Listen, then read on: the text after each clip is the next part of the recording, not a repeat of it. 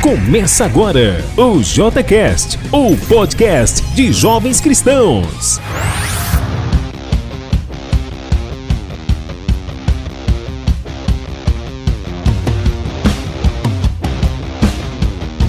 É isso aí, pessoal. Estamos começando mais um JCast. Hoje com o nosso convidado especial, nosso mano, o Xará, Vinícius Pessoa. Uma salva de palmas aí para o Vinícius. Valeu demais, meu brother. Como sempre, vamos começar aí nos apresentando. Eu sou o Vinícius Fagundes, um cara que gosta muito de café e agora está aprendendo a tomar chá. Oi, eu sou a Paula, sou uma pessoa que já gostava muito de chá, só que eu também gosto muito de pamonha. Bom, eu sou Vinícius, pessoa, né? E eu não, go não gosto de, de, de, chá, eu tomo café, o que eu gosto mesmo é jogar um RPGzinho maneiro. Boa noite, pessoal, tudo jóia? Meu nome é Thaisa e eu gosto muito de café também, mas estou precisando diminuir isso aí. É, eu sou a Ana Beatriz, mais conhecida como Bia, e eu não gosto nem de café e nem de chá. Prefiro leite com Todd. Beleza, pessoal. Muito obrigado aí pelas apresentações. Vini, você tem aí 30 segundos para se apresentar. Se vira nos 30. Eu sou Vinícius, né? Sou formado em Química pela Universidade de Brasília.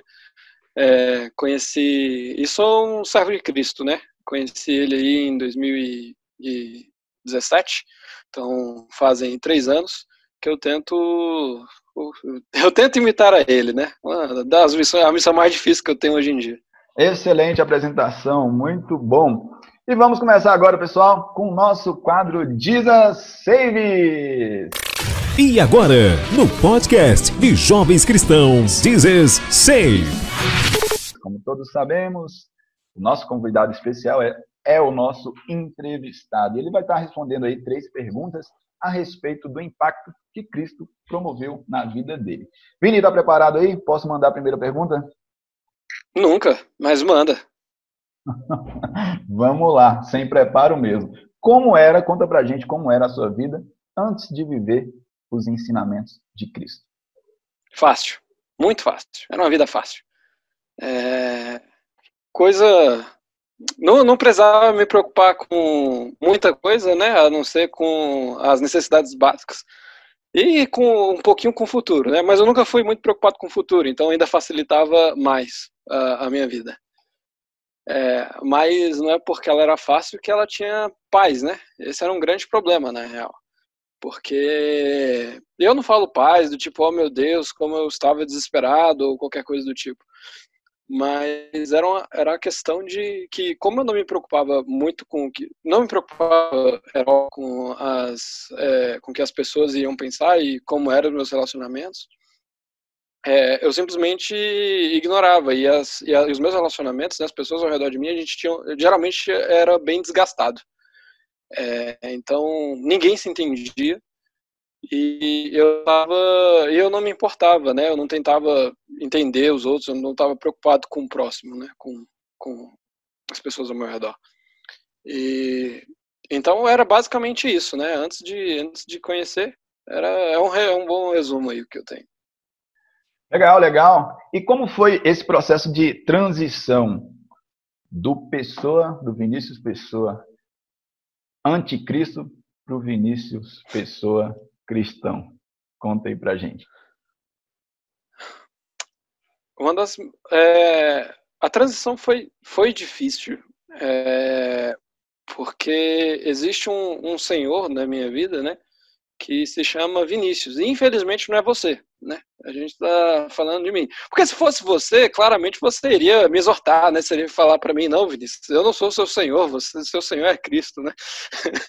então, infelizmente não, não, não é você, mas é, existe um Senhor que se chama Vinícius na minha vida e ele e ele é muito forte, sabe? Eu tenho eu tenho muita, sim, né? Eu, a minha minha maior dificuldade né, nessa transição aí do Vinícius antes de Cristo e o Vinícius depois de Cristo é, é justamente instituir a Cristo como meu Senhor. Né? né.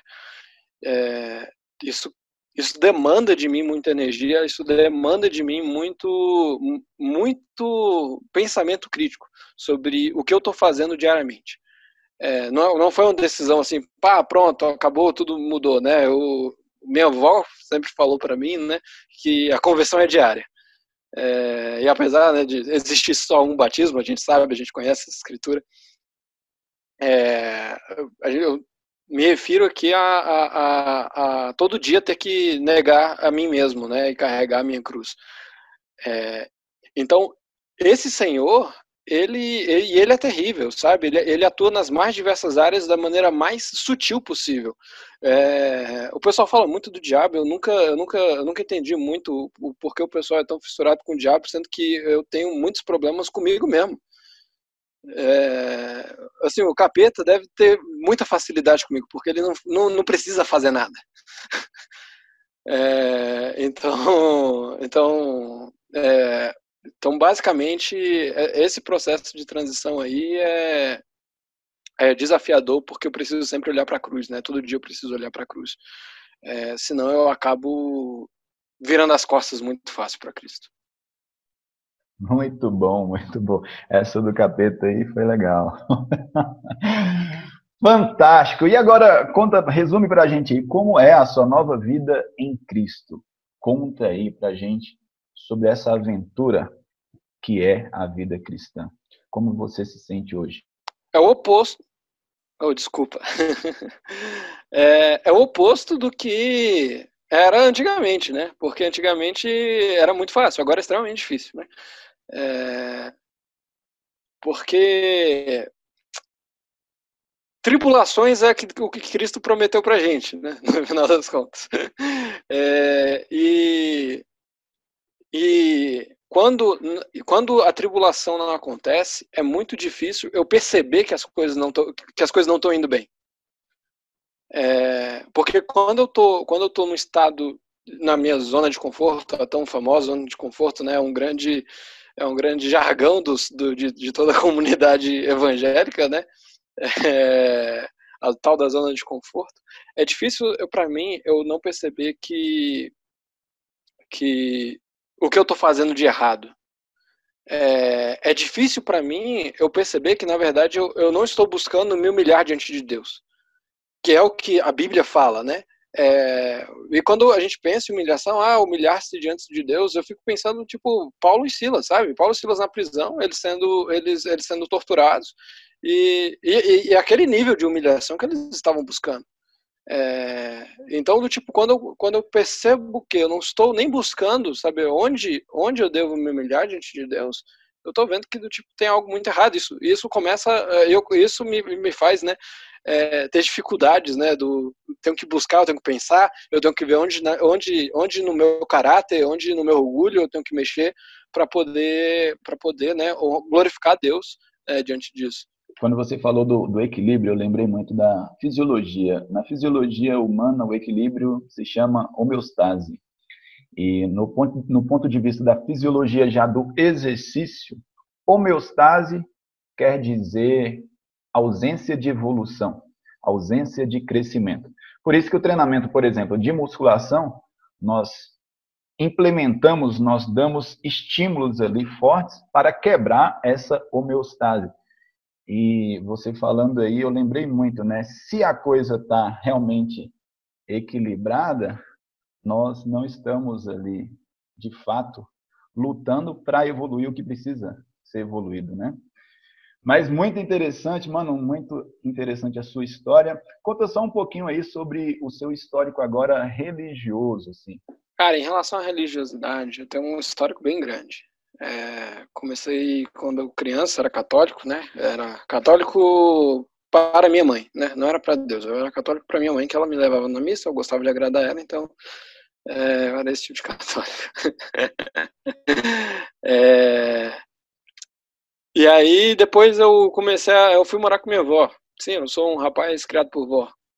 É, e aí ela começou a me levar para a Assembleia. E na Assembleia de Deus, eu comecei a ver que tinha algumas coisas na, na, na, Bíblia, né, que não faziam muito sentido com, a, com o que eu entendia pelo catolicismo, né. Nunca, não vou chegar aqui vou falar que, ah, não, a doutrina católica está errada, porque isso de, demandaria muito estudo e, não, eu acredito que nesse meio tempo aqui não dá para não dá para a gente conversar sobre isso. Talvez um dia a gente faça um episódio só sobre isso.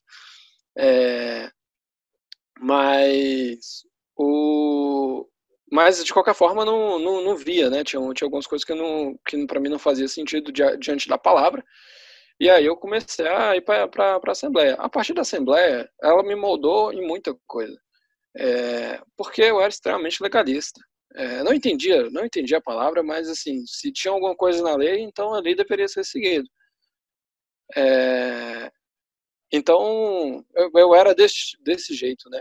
Com o tempo, eu comecei a observar que na, na lei, né, na palavra de Cristo, né, na, na palavra, na Bíblia, falava muito sobre o amor, né? E eu comecei a perceber que o amor, ele tava, ele ia de encontro em muitas convicções que eu tinha. É, o que me fazia entender que, que eu não tinha entendido a lei direito. O que me fez perceber que eu não tinha entendido a lei direito. Foi então quando as minhas convicções né, começaram a ser quebradas ali naquele momento e eu comecei a estar mais é, disponível, né? Eu era extremamente orgulhoso. Foi ali que eu comecei a ter um coração um pouco mais aquebrantado. Não vou falar que eu, que eu me tornei humilde, mas mais humilde do que eu era antes, com certeza, né? Ou posso dizer melhor, menos orgulhoso. É, é, a, a, a perceber as nuances, né, ah, do, do que Cristo está trazendo, né, a perceber que a lei ela não foi feita para o homem não foi feito para a lei, né, a lei foi feita para o homem. É, então essas nuances assim elas começaram começaram a, a, me, a ver como eu estava errado. É, me mostrar como eu estava errado, né? E aí foi quando quando eu conheci, né, o, alguns irmãos, eles estudaram a Bíblia comigo, e eu comecei a ver exatamente como era o amor de Cristo, né? Como o amor de Cristo ele ele ele tá ali é, para fazer se cumprir a lei, né? Essa é uma escritura extremamente complexa para mim, é, mas é para se fazer cumprir o Cristo veio é, ele agiu de acordo com a lei e era extremamente amoroso inclusivo, né, com todos ao, ao seu redor, né. Então, do tipo, essas duas coisas, esse amor e essa inclusão, ela era algo além para mim, sabe? Era algo que não fazia sentido. E isso começou a mudar, né? E agora, agora eu percebo, né, que tudo está pautado no amor. Fantástico, fantástico. Uma salva de palmas mais uma vez para o nosso brother Vinícius Pessoa, batendo o ombro mais uma vez, que eu estou segurando aqui ó, a liberação do áudio aqui. Mas valeu, brother, valeu demais. E agora nós vamos para o nosso próximo quadro, que é o Jovem Aprendiz. Agora, no podcast de Jovens Cristãos, o Jovem Aprendiz. Jovem Aprendiz de hoje, nós temos como tema Alcançando a Maturidade Cristã. Eu gostaria que vocês ou a nossa oradora oficial, Paulinha, abrisse aí a sua Bíblia em Mateus 5. Vamos ler do versículo 43 ao 48. Posso ler? Pode ir lá, vai lá. Vocês ouviram o que foi dito: ame seu próximo e odeie seu inimigo. Mas eu lhes digo: amem os seus inimigos e orem por aqueles que os perseguem, para que você venham a ser filhos de seu Pai que está nos céus. Porque ele faz raiar o seu sal sobre os maus e bons e derrama chuva sobre os justos e injustos. Se vocês amarem aqueles que os amam, que recompensa vocês receberão? Até os republicanos fazem isso e se saudarem apenas seus irmãos, o que estarão fazendo demais? Até os pagãos fazem isso. Portanto, sejam perfeitos como perfeito é o Pai Celestial de vocês. Perfeito, obrigado, Paulinha. Então, só para recapitular aqui, o ponto principal. Qual é o ensinamento, então, de Jesus em relação aos nossos inimigos, hein? Só para a gente dar uma recapitulada. Que a gente deve amar a vida deles. Show de bola. Quais são as consequências que nós temos no nosso dia a dia ao ignorar esse ensinamento de Cristo? Eu vejo que para mim meu coração vai se endurecendo mais em relação àquela pessoa. Porque eu tenho muito essa dificuldade de olhar para uma pessoa que eu não gosto e pensar, eu preciso amar a vida dessa pessoa. Então, quando eu não aplico isso no meu dia a dia, eu só vou endurecendo mais o meu coração. Eu vou querendo essa pessoa, que essa pessoa desapareça do mundo. Então, não, não vai ser algo bom. Então, uma consequência seria o, o desejo de, de, de, ver essa pessoa embaixo da terra. Não exatamente assim. Eu tava pensando negócio aí, tipo, a pessoa sumir. Não, não, não de uma forma tão mórbida. mas, mas, vamos lá, vamos ver mais consequências aí. Quem poderia compartilhar? Bom, Obrigado, pra mim, na minha opinião, é, além de eu não estar tá cumprindo é, um, um mandamento de Deus, né? Porque ele mandou, é, eu vou estar tá desobedecendo meu próprio pai, que já é errado. É, eu vou estar tá me levando à morte, porque como eu sou, eu sou capaz de amar só as pessoas que me tratam bem, que eu gosto, e não sou capaz de amar aquela pessoa que eu não gosto. Então, se eu não amo ela, eu não sou capaz de amar outras pessoas também. Então, isso acaba levando também a isso. Tipo, você não tem capacidade de amar essa pessoa, a vida dessa pessoa. Então, por que você ter, terá a capacidade de amar as outras pessoas? Então, para mim é isso. Com essa pergunta, eu me lembrei daquela escritura que, que a paz do Senhor Jesus seja juiz no coração de vocês. É, então, se se eu se, eu, se existe um inimigo, né, alguém que de alguma forma é, me prejudicou e eu não consigo é, amá-lo, então eu não consigo ter paz no meu coração, né? E eu, se eu não consigo ter paz no meu coração, então do tipo eu tô começando a, a sair do, do, do, caminho, né? Porque Cristo ele nos chama, ele nos chama para a paz. É, e quando e, para além disso, né, primeiro que como consequências maiores do que o, meu sono, né, a falta do meu sono, tem a, é, é a, a grande questão de eu me isolar. É, eu passo a viver, começar a viver dentro de uma bolha, né? É, come, começo a enxergar um, um entre eu e eles e eu começo a viver através do medo. Não o medo do tipo, oh, será que mais um medo do tipo uma desconfiança do próximo, né? O medo acaba acarretando a confiança no próximo. E a, através dessa visão de mundo, eu não vejo a possibilidade de conseguir fazer com que eu cumpra a vontade de Deus, né? Porque eu não posso, eu não posso me furtar a, a, a deixar Cristo de lado né? nessa análise e pensar só em mim, né? É, afinal, eu sou servo do, do, de Deus e olhando para Deus como centro, né, do, da minha vida, é, eu vejo que eu não consigo abençoar o próximo. Se eu, eu tipo quem é o próximo? Eu consigo abençoar os meus amigos. Aqui a própria escritura diz, né? É, os publicanos e, e, e os pagãos fazem isso, né? Mas abençoar a todos ao meu redor, que foi o chamado de Abraão, que continua sobre a, sobre a gente, é, isso eu não, eu não sou apto a fazer a partir do momento que eu, que eu não consigo amar. Né? Muito obrigado por todas as respostas. E agora, pegando o ponto contrário a esse, né? Quais são a, as virtudes, então, ao colocar em prática? É, eu queria que todos respondessem assim, com um exemplo prático que você já vivenciou, um exemplo prático curto, né? Ah, eu vejo que quando eu comecei a prezar mais pela vida do outro, isso me fez agir de uma forma melhor com todo mundo, sabe?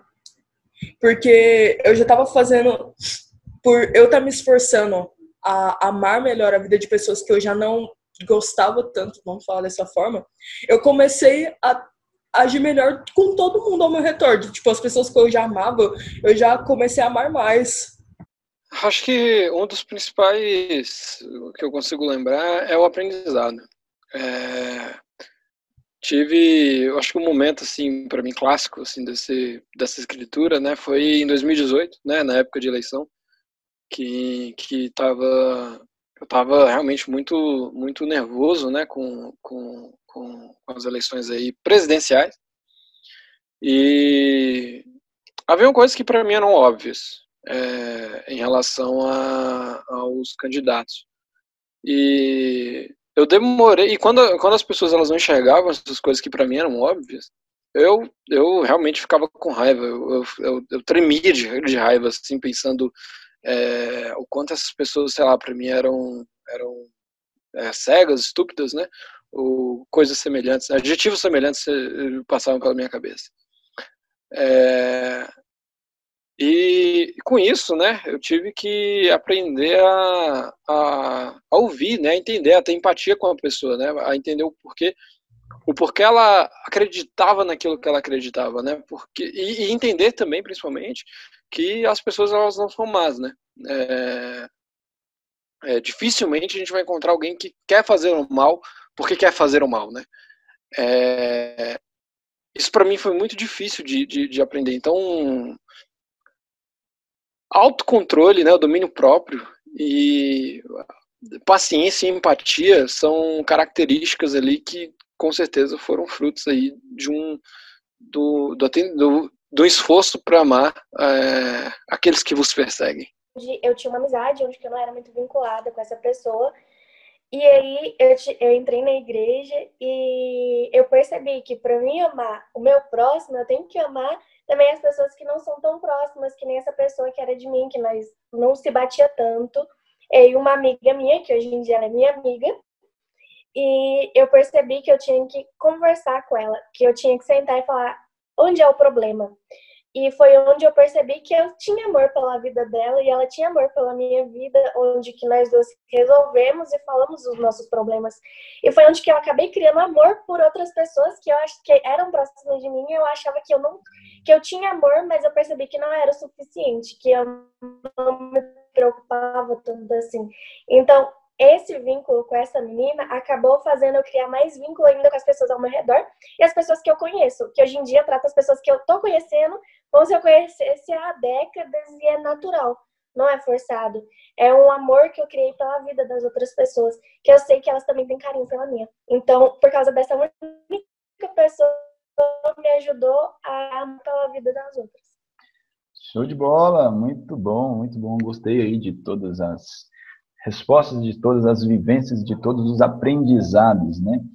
Então, para a gente finalizar esse quadro, na opinião de vocês, eu queria uma dica que você tem aplicado para ajudar aí os jovens que estão nos ouvindo aqui no podcast, se fosse para colocar em prática essa sua dica, o que você aconselharia, né? Qual exemplo prático você daria para um jovem que tem dificuldade nesse sentido aí? É, para mim, exemplo, um, um, algo prático é assuma que você está errado. Quando você entra numa conversa, você assume que você está errado. E você escuta o, o, o, outro, né? Não é uma tarefa fácil, não é uma tarefa assim, inclusive faz de entender o que é assumir que está errado. Mas assume que a pessoa da frente está falando que é, verdade, que é verdade e depois você senta no teu quarto e, e, e pensa, né, e ora e vê se aquilo, se você está se você tá certo mesmo, você está errado. É, e que também isso não é tão importante. Você está certo ou você está errado, isso não é tão importante. Talvez um dia, quando você né, é, envelhecer, você vai simplesmente acreditar que não, naquela época eu estava de fato errado. Né? Às vezes a gente simplesmente não tem dados o suficiente para entender o nosso erro, o nosso acerto. Jesus te amou, independente de todas as mancadas que você já fez e das coisas que você já falou. Pense nisso quando você for falar com uma pessoa que tem opiniões divergentes da sua. E em segundo lugar, que é uma coisa que eu vejo que é bem importante, é, não, não leve tantas coisas para o lado pessoal. Quando você vê uma pessoa com uma opinião muito forte que você não concorda. Show de bola, pessoal. Muito obrigado. Vocês são nota mil. Valeu demais. Estamos fechando aqui esse quadro que é o Jovem Aprendiz. E agora nós vamos para o próximo quadro. Né? Vamos lá para o quadro da nossa querida Paulinha, que é o Internauta Raiz. Agora, no podcast de Jovens Cristãos, o quadro O Internauta Raiz. Vai lá, Paulinha, assuma seu posto sobre o que nós vamos falar hoje. Ah, oi, gente. Então, para o Internauta Raiz de hoje, vamos começar explicando o que é o Internauta Raiz. Vinícius, você sabe o que é o Internauta Raiz? O internauta raiz é aquele cara ou aquela pessoa que não perde tempo com coisas fúteis na internet. Ele só consome conteúdos que edificam. Seria isso? Ah, uma explicação muito legal, top. É, a gente aqui no Internauta Raiz viu várias coisas falamos sobre podcasts, sobre aplicativos, sobre sites, e hoje eu vim falar de um aplicativo muito interessante da Google, que é o Google Primer, que é um aplicativo que disponibiliza cursos e aulas de marketing e publicidade digital. Ele é bem legal. Eu conheci ele recentemente e, bom, como é uma coisa que muita gente tem aprendido recentemente, porque muitas pessoas estão abrindo lojas pela internet e falando sobre várias coisas e tem sido um assunto muito importante. É bem legal ter um aplicativo que fale sobre isso e que seja de graça. Então, ele disponibiliza algumas aulas sobre isso. E é uma coisa que eu vi também que é bem interessante dentro do aplicativo: é que se você está na rua e tal, tem aulas que você pode acessar offline. Então, você não precisa gastar sua internet com isso em alguns momentos. E é isso aí, para quem tem interesse de aprender mais sobre marketing e tal, ele, fa ele, ele faz até um planozinho de curso para pessoas que estão começando alguma carreira, para as pessoas que querem a, alavancar seu negócio. Então, ele é bem interessante. Muito bom, muito bom. Essa dica vai ajudar muita gente aí. Com certeza tem muita gente aí que está empreendendo na internet, né? Pela internet. Valeu, Paulinha, show de bola. E eu gostaria de agradecer a todos que participaram desse novo episódio, desse, desse, dessa nossa nova reunião. Valeu, pessoal. Muito obrigado, hein? Até mais. Valeu, galera. Valeu, Grande abraço, gente. Grande abraço. Valeu, pessoal. Beijão. Tchau. Tchau.